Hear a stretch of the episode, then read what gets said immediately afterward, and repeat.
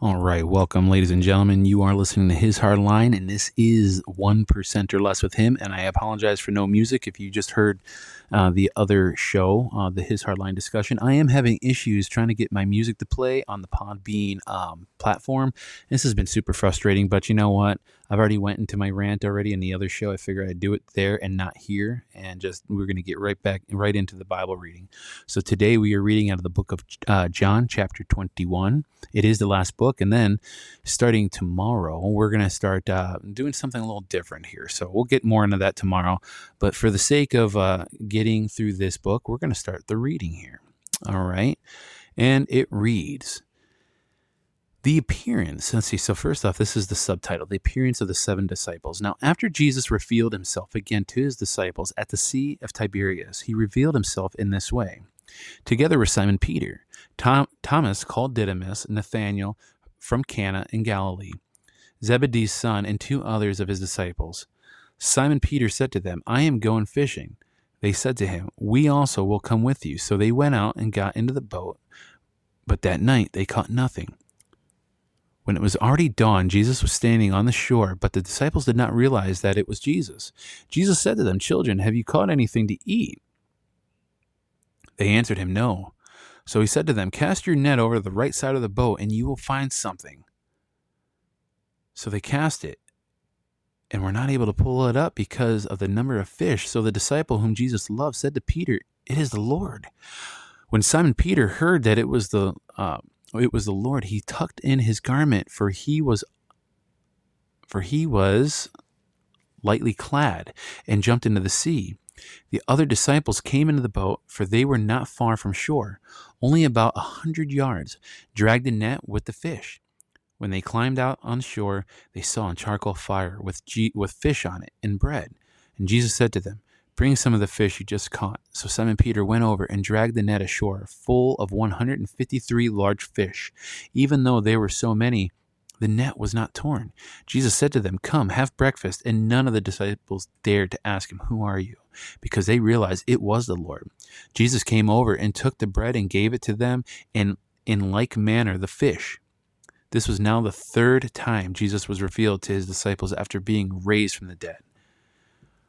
When they had finished breakfast, Jesus said to Simon Peter, Simon, son of John, do you love me more than these? And he said to him, Yes, Lord, you know that I love you. You said to him, He said to him, Feed my lambs. He then said to him a second time, Simon, son of John, do you love me? He said to him, Yes, Lord, you know that I love you. He said to him, Tend my sheep. He said to him a third time, Simon, son of John, do you love me? Peter was distressed that he had said to him a third time, Do you love me? And he said to him, Lord, you know everything. You know that I love you. Jesus said to him, Feed my sheep. Amen, amen. I say to you, when you were younger, you used to dress yourself and go where you wanted. But when you grow old, you will stretch out your hands, and someone else will dress you and lead you where you do not want to go. He said this, signifying by what kind of death he would glory glorify God. And when he said this, he said to him, Follow me.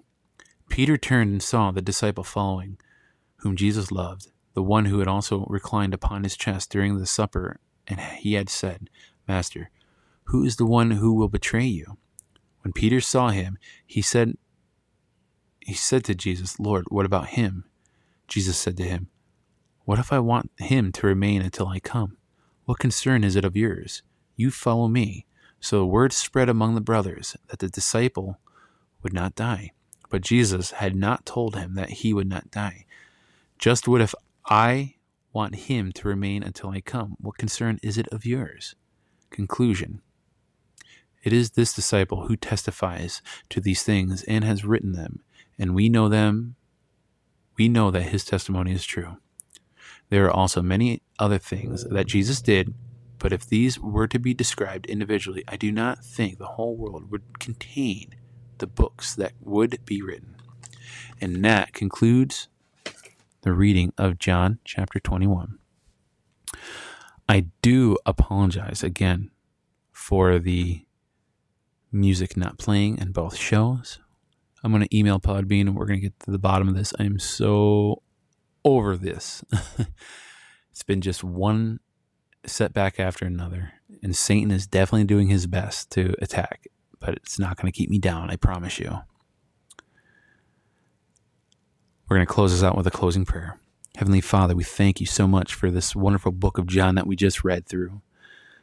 Really getting to know your son's life and what he went through and all the beautiful works that he performed. Thank you for making us believers. Thank you for this strong faith and help us every day in our path, on our journey, that we also may bring others closer to Christ and help others get Christ in their hearts so they can bridge that much closer to you, Father in heaven. We pray all of these things in your Holy Son's name, Jesus Christ. Amen. That is it. God bless. I'm signing off until tomorrow. Have a good night.